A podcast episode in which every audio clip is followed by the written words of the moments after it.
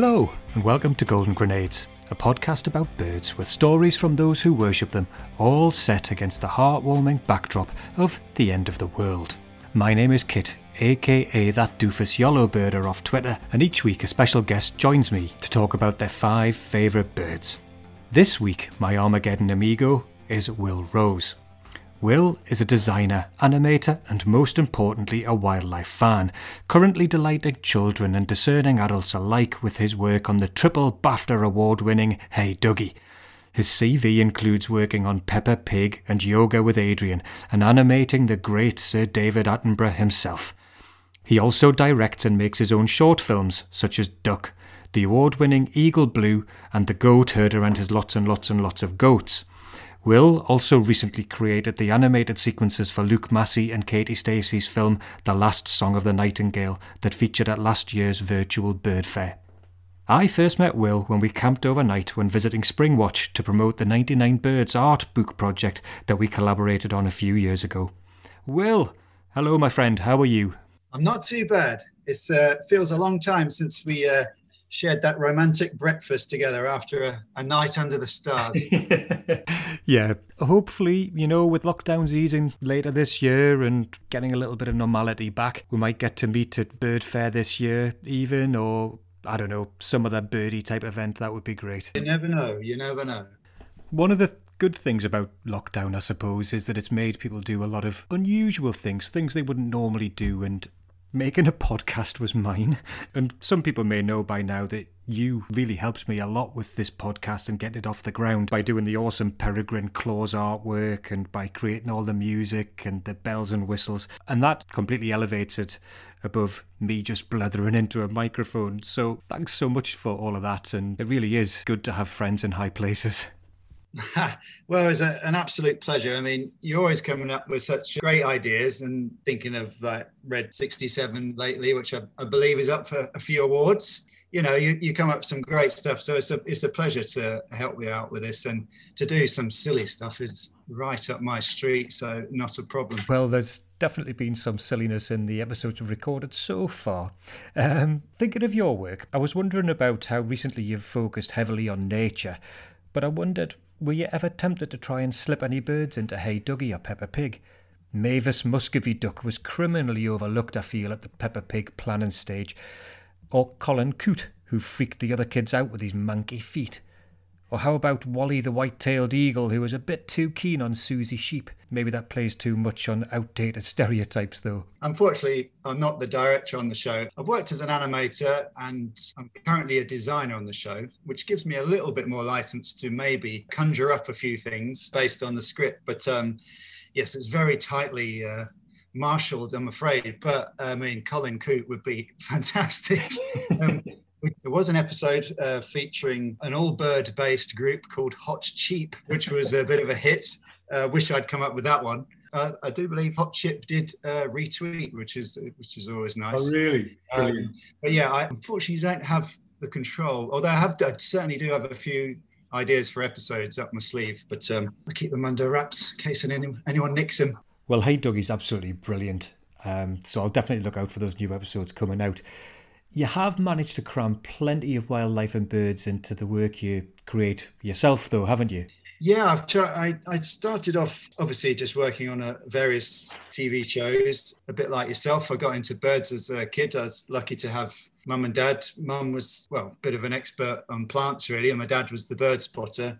So wherever we went, you know, we'd be looking at either the birds or the ground, you know, or whatever. Um, when I hit my sort of uni days and uh, when uh, beer and music sort of became the forefront of things, I sort of put it to the back a bit. I think, yeah, it's, it's something I didn't choose to use within my work, but yeah, starting to to do that much more now. I don't know you, talked about this yourself. Um, yeah, I think it's come up in one or two of the episodes that we've we've talked about about how you know when you're younger and you have that enthusiasm and you love birds and but then life gets in the way and there's other distractions and and certainly like you say university and going to clubs and gigs and and whatever yeah all that becomes so much more important and and then accidentally when starting to get out and about a bit more and going on walks and going, I used to know what that was and what's that what's that call again? And you know Yeah, can you remember a particular moment that, you know, triggered you back in? I can think of a couple, but yeah, for me it was the call of a bullfinch. It was it was just because I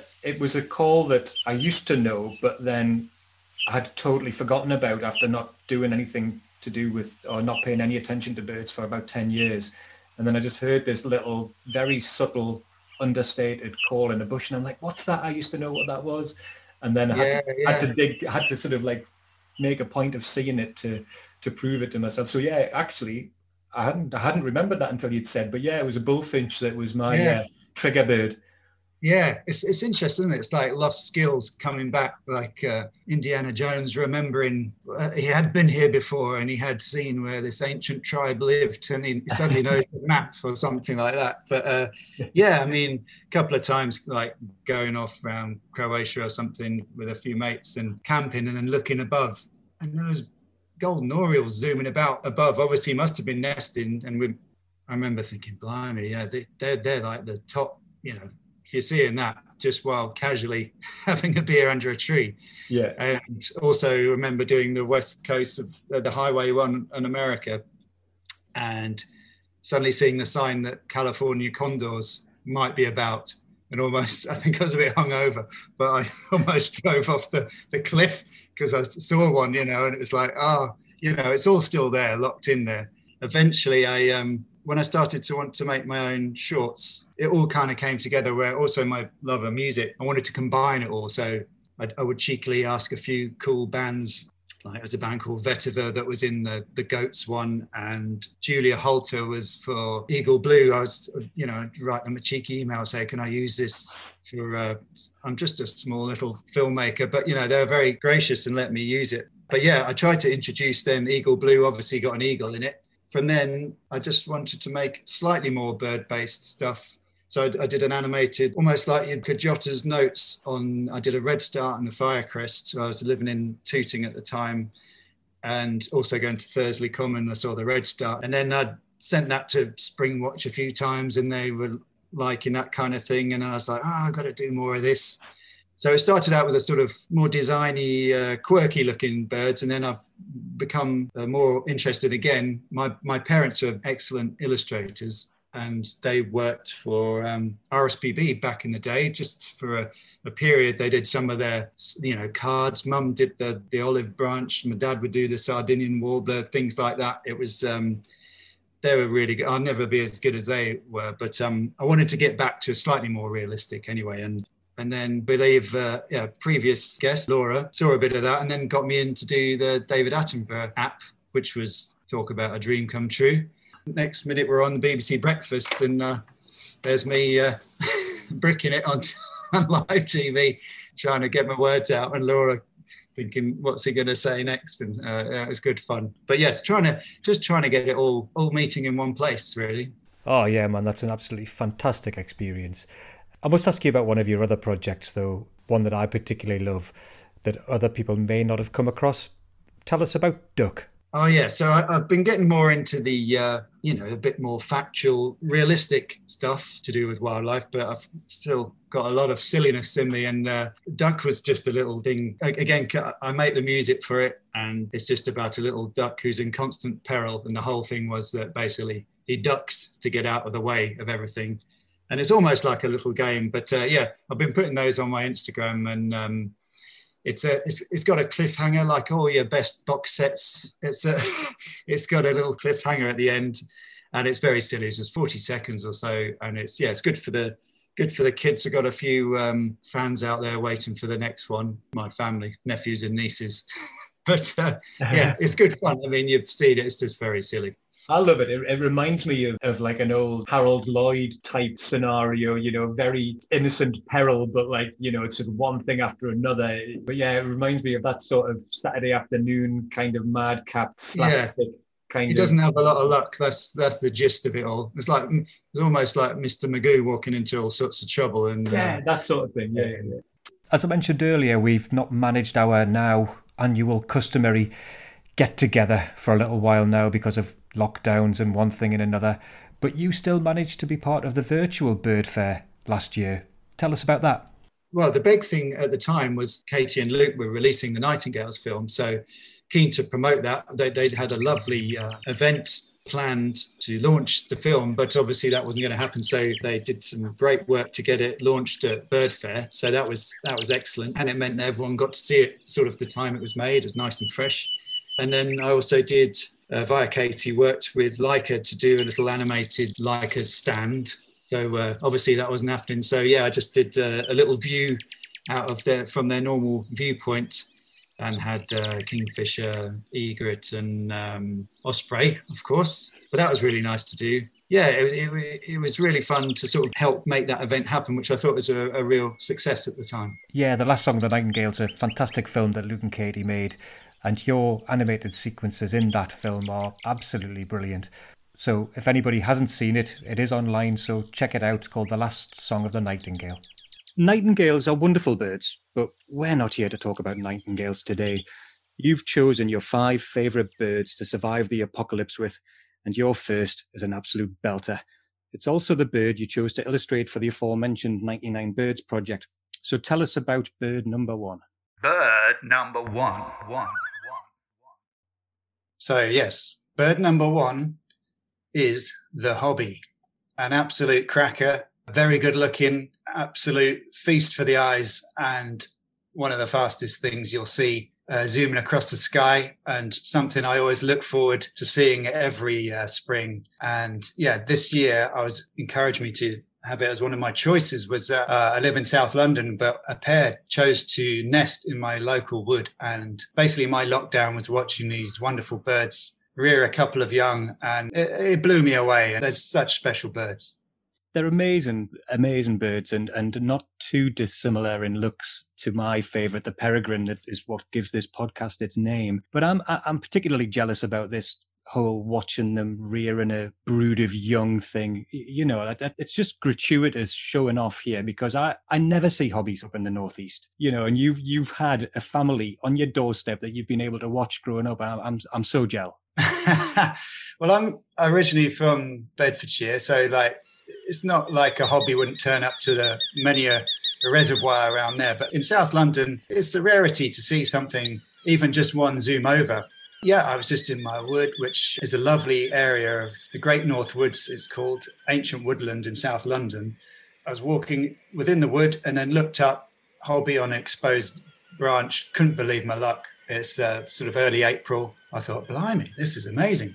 And then it was there again and then then there was a pair sitting there and i'm not a proper photographer but uh, i was able to take my camera with a half decent zoom and got some rubbish shots you know like we all try even though it was sat there bold as brass. But yeah i watched it I, and we all know that they're capable of catching swifts and dragonflies but i actually saw it bring in a swift and pluck it and that just blew my mind. I mean oh it's when you read facts about birds, but then when yeah you you see it an adult in all its uh, glory, and uh, I just sat there and what, I just saw these feathers falling down, and then gradually I, I didn't want to uh, obviously disturb them, so I kept my distance, and then. Uh, suddenly, there was an immature bird sitting squawking away. I mean, they're so. I was kind of glad that London's full of parakeets now because they're so shrill and, and horrible. you know, the sound of them is quite uh, basically covered up the sound of these shrieking young hobbies. So I was glad that it seemed to be I was the only one that seemed to know these birds were nesting, and it was it's so special to see them up sat there and feathers falling down on my head, and it's uh, there's a hobby up there plucking a, a bird for its young. It's it's it's, it's great. Oh, that's incredible. I mean, I, you know, I've only read about them taking swifts and bats, and you know, but to actually witness that firsthand is pretty special. And and like you say, they're they're pretty snappy looking birds, aren't they? They've got the whole mustachio thing going on, and they've got the red trousers, and they're like lovely pair of red trews. Yeah, they're, yeah, they're very pretty, and uh, just to watch them hunting, and uh, especially dragonflies, and yeah, they're top top top bird for me, and uh, yeah, got to be up there with one of my favourites. Um, yeah, similar to your peregrine, but you know, well, I would like to know who who's fastest in a straight line, not a stoop, but like who, who, yeah, that'd be interesting to know. I don't have those sorts of facts, but but yeah, maybe you've got a point. We'll have to see if you pitch hobby against the peregrine at the end of the show. So one one interesting fact that you that you might not know that I, that I did read while I was researching for this is that one old fashioned name for the hobby is the robin, which Oh, is a bit odd and makes it sound like a, a mardy spade percher that's intolerant of foreigners, um, which is a bit unfortunate. But I digress. Anyway, moving swiftly on, no pun intended. Tell us which is your bird number two and why. Bird number two. Two. Bird number two is the golden oriole, another very good looking bird. Uh, as a designer, it seems quite evident that I'm going to pick good looking uh, species. Obviously, very hard to see these birds, even though they're absolutely stonking and uh, look like I'd call them almost the birds of paradise of Europe. You know, they're incredible looking bird. One you dream to see when you go in your holes, basically, isn't it? It's one of those gems. Yeah, but also was, you know, for a while at Lakenheath, which isn't far from where I grew up. And I went when they were still there and did, did hear them, but didn't see them there. But yes, I've had some great sightings in southern Spain recently. Just incredible looking birds. And uh, just if you see it at all, you're very lucky. So um, Yeah. it's, it's one of them, isn't it?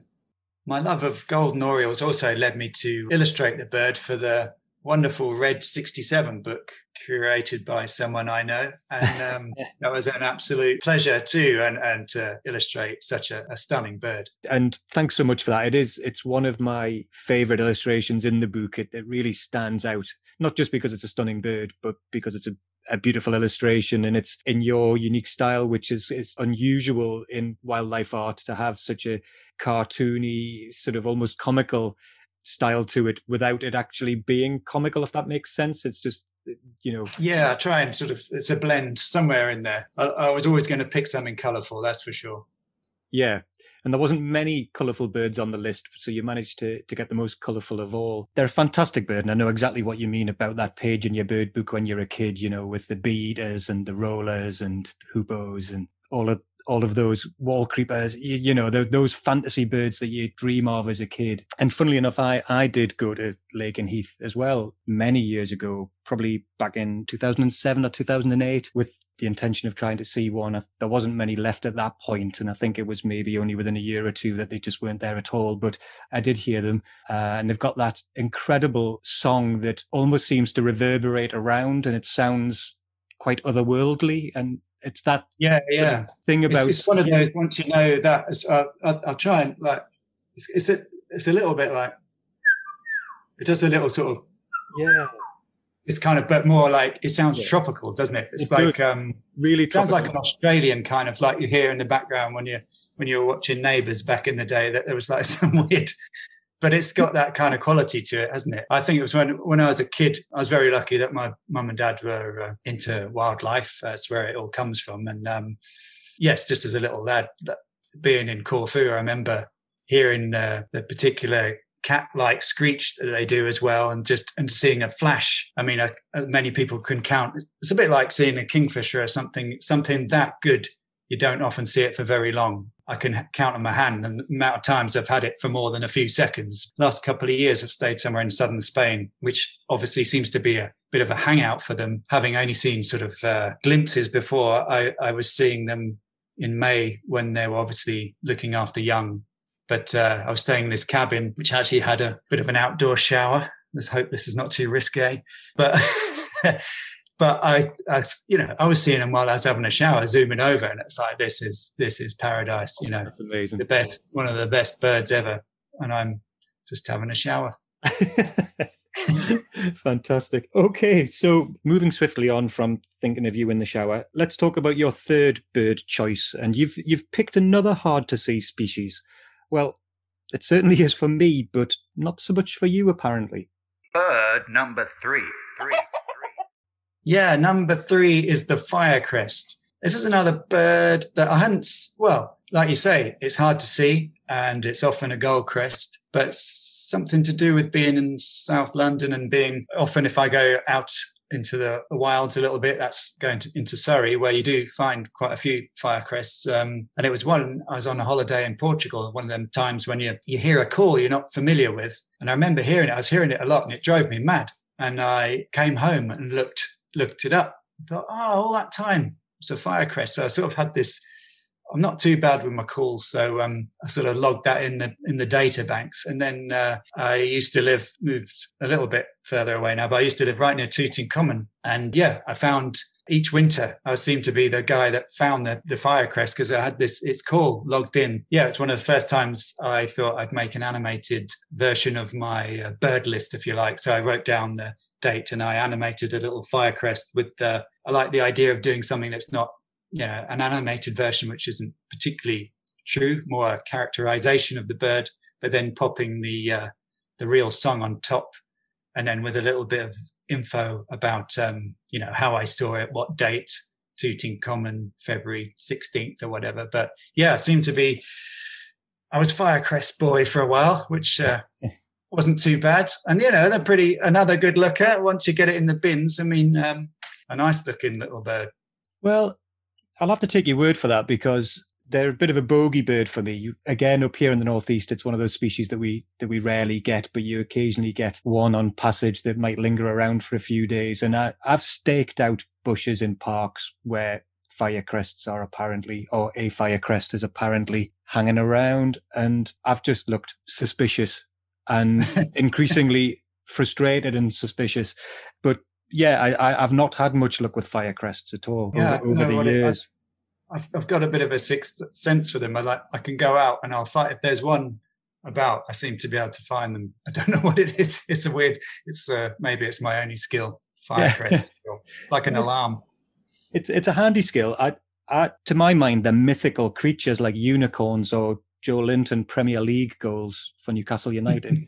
I, am I'm, I'm not sure they exist, but I'll take your word for it. I did some reading about firecrests as well before today, and I noticed that Aristotle or some other, other ancient clever storyteller types used to tell of the legend of a contest amongst all of the birds to see who would be their king. The contest consisted of basically seeing which bird could fly the highest, and it appeared that Eagle had won easily until plucky Firecrest popped out from under Eagle's tail feathers and flew even higher and was crowned the king of the birds. So there you oh, go. That's pretty cool. You've chosen the king of the birds, apparently. well, King of the Birds is funny, isn't it? Firecrest, uh, it sounds so kind of grand, but it's like a little pipsqueak. It's funny, yeah, really. Exactly. And from the kinglet family, I wonder if that's where the, the king thing comes. I don't know. I'm, I'm making that up. Um, yeah. Who knows? Now, we have to get something out of the way straight away with your next choice, and it's to do with bird name pronunciations. Your fourth choice is. Bird number four. yeah.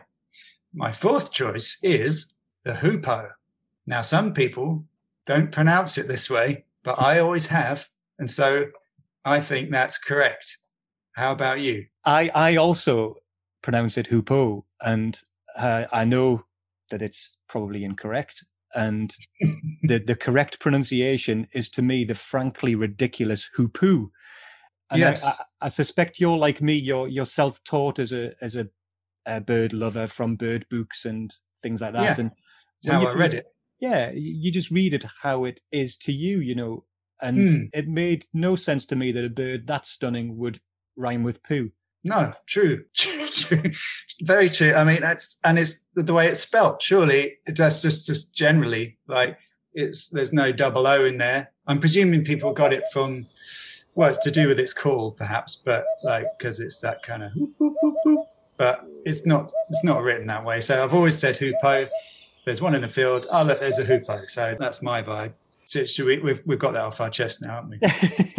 I think so, but it, it, it's still a bone of contention with me because whenever I say it, you always get funny looks. And mm. there's lots of birds for me like this. You know, I I was only a few years ago corrected for the way I said serin, not serin. So now I've I've learned yeah. that, which you know, it's not something that pops up in conversation very often. Falcon's another one. I used to say Jaya Falcon when I was a kid. Yeah, you know. definitely said Jaya. And but, that seems to change every week. That one. It does, doesn't it? Gaia, Jaya. People people say all sorts, so I'm not so worried about that. But it it, it is a mm. it's a tricky one, and it's a bit of a minefield for for people first getting into birding the first time. Of course, yeah. I mean, obviously, it's up to your own interpretation.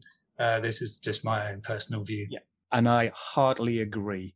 So uh, now we've got that off our chests. Let's talk about hoopos and and why they're your fourth favorite bird. Okay, well, I mean, as I've mentioned before, I'm a designer and animator. This is obviously quite a humorous looking bird, a little punk rocker of the world. I mean, what else looks like that? You don't. I mean, it doesn't even look like a bird half the time. If you see it like knocking around, it looks. It's just a bit of a bit of a nitwit, isn't it? I mean, it's um, uh, also. I mean, it's just a very cool bird. It's off that page of beautiful birds. As, as comical as it is, it's a it's a good looking bird with its kind of um, zebra like uh, patterns. Well, you know, black yeah. and white on its wings. Uh, when it flies, it looks like a butterfly, a huge butterfly. It's got its mad call, uh, its mad beak. It looks a bit deranged in its eyeballs. I mean, there's something pretty wacky about them. I think I think they're pretty cool. Yeah, no, you, I'm I'm a hoopoe lover as well, and and there's something about the design element of them that is just brilliant. Like you say, the colors, the crazy hairdo, and I think they've they've been entertaining people based on their looks for years. Apparently, the the Egyptians used them in hieroglyphics. So you, as a designer, obviously pick up on their their cartoonish features, and the Egyptians did before you. So I was gonna, if I was gonna draw a bird or animate a bird, it's pretty much going to be hoopoe based because it just looks so cool. Not much else looks like it. It's like it's it's a mashup, isn't it, of about ten different birds in one.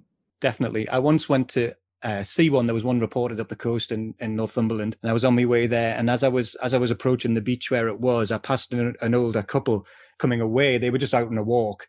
They said, "Oh, son, you off to see this bird?" And I and I and I said, "Yeah, yeah. Uh, have you seen it?" And they said, "Yeah, it looks like a flying tiger." which I thought it was brilliant. You know, just the colours and the stripes. And one thing you haven't mentioned about hoopos, I mean, the looks wise, pretty awesome birds anyway. But mm-hmm. one of my favorite things about hoopos is their questionable personal hygiene routines. Um, and the fact that female hoopos can discharge a stinking fluid that smells of rotting flesh to deter predators from the nests, which I, I mean, an, an, extra bonus feature, you know. Yeah, I, I mean that's got to be a signature move for anybody, hasn't it? That's that's awesome, and that clearly influences the young birds in the nest who hose down intruders with their own liquid fecal emissions, which you know again it just elevates them above a lot of other birds if you can I mean, do that. Yeah, talk about skills. I mean, they've got it coming out of everywhere, haven't they?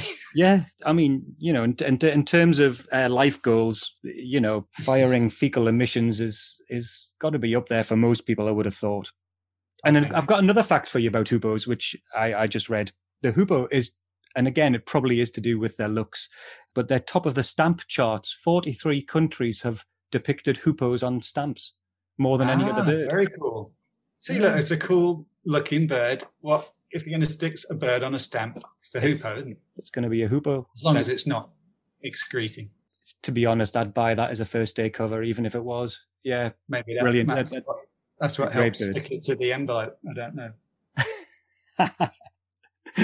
right.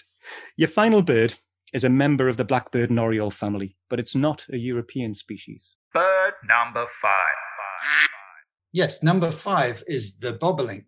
Spotting birds in different countries is always a challenge. I was lucky enough to take part in an artist residence in Maine. It's actually called Moose Island, but the, the area's, uh, the town is called Eastport. Yeah, and I did this artist residence there, so it was great. We got to zoom around and bald eagles, you got whales. I mean, it was pretty idyllic time and I was creating some animations sort of depicting the various wildlife around. Um, and yeah, I'd go and visit uh, all the local, you know, beauty spots. And there was this place called Reversing Falls, which was not actually falls, but it was it was a place where two tides seemed to meet, and it was just it was a really cool thing that happened where it almost looked like the water was going in two different ways. Anyway, it was this cool thing to go and see. And on the way back, pulled over because there's really it was just nice to look back on this beautiful, serene uh, uh, landscape and uh, thought I'd take a few pics. And as I got out, I heard this interesting call. Like many of these American birds, I wasn't, you know, I'm not down with all these uh, species. each thing is a new, completely new thing to me. So I heard this weird sort of mechanically bubbly fluid call and i could see this bird and it was sort of it was a field like farmland and there was this uh, bird on the top looked a little bit like a african weaver or something like that but um, yeah when i got back home, I actually managed to get take a rubbish shot of it. And it was one of those I had to save till later and look up when I got back. But as I was there taking uh, this picture, this dude out of nowhere, so it's quite remote here, wheedles his way along this little lane. And he's like a little Kurt Cobain wannabe. He's like he's about 14 or something like this. But I'm thinking, aye, aye, what, what's he what's he going to say? Um, but uh, you know, like most uh, bird watchers, you sort of try and keep your head down, mind your own business. But I'll never forget it. He just he just came up and he said, um, "What you doing? Driving around, taking photographs? Sounds like fun." Although I guess it depends how you define fun. And I'll uh, always remember this profound moment where I, I, just didn't expect that to come out of this little dude's mouth. And um, I shall for always, well, forever call him Bobolink because um, he was just this weird little dude on his little BMX. Uh, what popped out of his mouth was uh, unexpected, and uh, he is for forever now called uh, Bobolink. Did you get the opportunity to to show him the bird? No, I got quickly in the car, car and drove off because it freaked me out. I mean, I just wasn't expecting that response. And I was like, right, get in the car, we're off. And then I saw him zooming over, and there was a, a jogger going by, and he, and he went up to talk to her. And I just thought, something about it was a little bit Twin Peaksy or something. It was something just, it, it was obviously some kind of maverick, this young Bobolink character. It, it is, is a good memory for me. I look forward to seeing him animated one day. Yeah. Um, and the bobolink call isn't something I was familiar with, so I've I've looked it up online, and we can play a little bit of it now.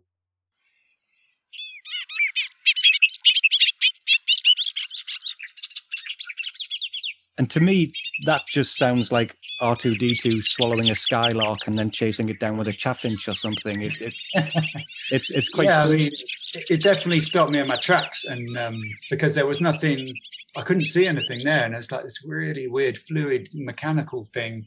That's the great, you know, the best thing about being somewhere where you're just not familiar with things. That's, you know, you've been bitten by the bug. I guess but you just, you just think, what the hell's that? Yeah. And then I just saw this little, little dude on the top of this sort of uh, blade of grass, and uh, yeah, no, it, it, they're lovely looking. This is a male, and it's sort of golden back to his head, black face, and um, they used to be more common. They were they're a sort of a farmland bird. That I'd just never seen one before. It's great. Yeah, they're stunning little birds, the males as well. Now,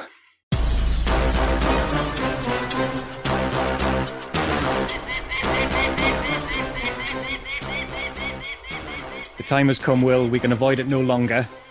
Which of these five species is your favourite and your champion to go forwards into the inevitable top Trumpian battle with my mighty peregrine in the Golden Grenade's best bird off? well, well, it's obviously very hard to choose between these five beauties. I'm sure anyone will find it hard to pick one out of their their list. It's a very close decision, but uh, I'm going to have to go with Hoopoe. Okay, firstly, just look mega cool. Nothing stands up think of that profile, see that in silhouette, nothing beats it. It's some kind of mad, a, a mashup of about five different birds. Plumage wise, I think I think I'm definitely surely ahead at an early stage here, surely. I don't know. Peregrines are pretty stunning birds. They've got the mustache thing. They've got the the slate, grey, blue, sleek back. You know, they're, they're just awesome looking birds. But, uh, you know, you're right. I, I do love a hoopoe and they do look awesome and they're on 43 different country stamps and mm. they're in Egyptian tombs. So that's pretty cool. The Cretians, you know, like, you know. Well, yeah. I mean, I think if we're going to take on habits, then, you know, the peregrine being the ultimate killing machine and speeds and stuff, like that's going to take some beating. But if anything's going to beat that, I think it is the world's stinkiest nest. I remember you telling me a story, if I can uh, pull on your heartstrings a little bit. I think a little story about some little hooplets, maybe. Oh, yeah. Okay. So you're right. It was a holiday a few years ago now where I was staying in a in a hotel and I stumbled upon a nest. And in that nest, I saw some baby hooplets, and they were the the cutest thing ever. Baby Yoda cuteness levels of cuteness. So, yeah, you've reminded me of that, and that's made this decision even harder. This podcast, as regular listeners will know, the battle element hasn't gone particularly well for the poor peregrine so far. The idea was that I was going to be the judge, jury, and executioner in deciding which was the best bird when we came to the final big battle. Because one of the points of this podcast was to prove that all birds are amazing, but some birds are just simply more amazing than others. Been feeling for you. I, have I've been feeling for the peregrine. I must admit, I've, I've been listening to them all, and uh, you've had a bum rap. Mr. Peregrine has not had his way. He hasn't had his way at all. And the main reason for this is that everyone else has a really good reason for why their favourite bird means so much to them. And their reasons are usually just as good as my reason for why the peregrine is my favourite bird. I'm getting old Jerry Springer here now, aren't I? Um, so, really, it has been extremely difficult for me to say, no, the peregrine trumps your bird. So, I think it's something I'm going to have to think about for series two of this podcast in terms of the format? I mean, if I think about it, in a if we were to have an actual battle, a peregrine would annihilate a hoopoe in any physical battle. And to be honest, I'm going to take one for the team here. I, I, I reckon Peregrine has, has, has got the uh, the heads up on the hoopoe. Got the edge. I don't believe it. This is episode 10 of Golden Grenades, the final episode of Series 1. And the Hoopoe crest has lowered. It's down! The Peregrine is finally victorious. Congratulations. well, thanks very much, Will. Couldn't have kept going on like that. I was actually doing Peregrines a disservice by the end. I'll definitely have to think of a better format for Series 2 so the Peregrine stands more of a chance. Well, Will, it's been brilliant catching up. Thanks so much for coming on. Um, can you tell us what you've got planned for 2021? Uh, it's been a it's been a pleasure. Thanks for having me on. Yeah, I'm doing. I think I'm going to work with yoga with Adriene again on another little short for them. Duggee again at some point. Just been working with the guys from Wild East who are looking at rewilding East Anglia. So I've done a bit of animation for them. Doing something with Luke and Katie. There'll be more duck episodes. I'm sure that I'll be uh, going on about. And of course, our little uh, secret little project will see the light of day, hopefully. Yeah, well, hopefully we'll be able to reveal what that's all about in a few weeks. Yeah, yeah. So, uh, you know, anything wildlife based as well. On top of that, yeah, I'll be keeping my, my eyes peeled for uh, any extra uh, wildlife work. I'm always open to any cool project to do with uh, birds or nature. Brilliant. So there you go. If anybody has any animation or illustration wildlife needs, get in touch with Will. He's your man. All right. Cheers. Massive thanks to Will for coming on the show this week. As Will mentioned in this episode, his parents were a huge influence on him growing up, and particularly his father in fostering in him a love of wildlife and birds in particular. Sadly, Will's father died at the end of 2020, and Will has asked that this episode be dedicated to him. Well, that's the end of episode 10 of Golden Grenades Series 1. I hope you've enjoyed listening to the episodes so far. More episodes will be released later in the year, so do look out for that. Until then, bye for now.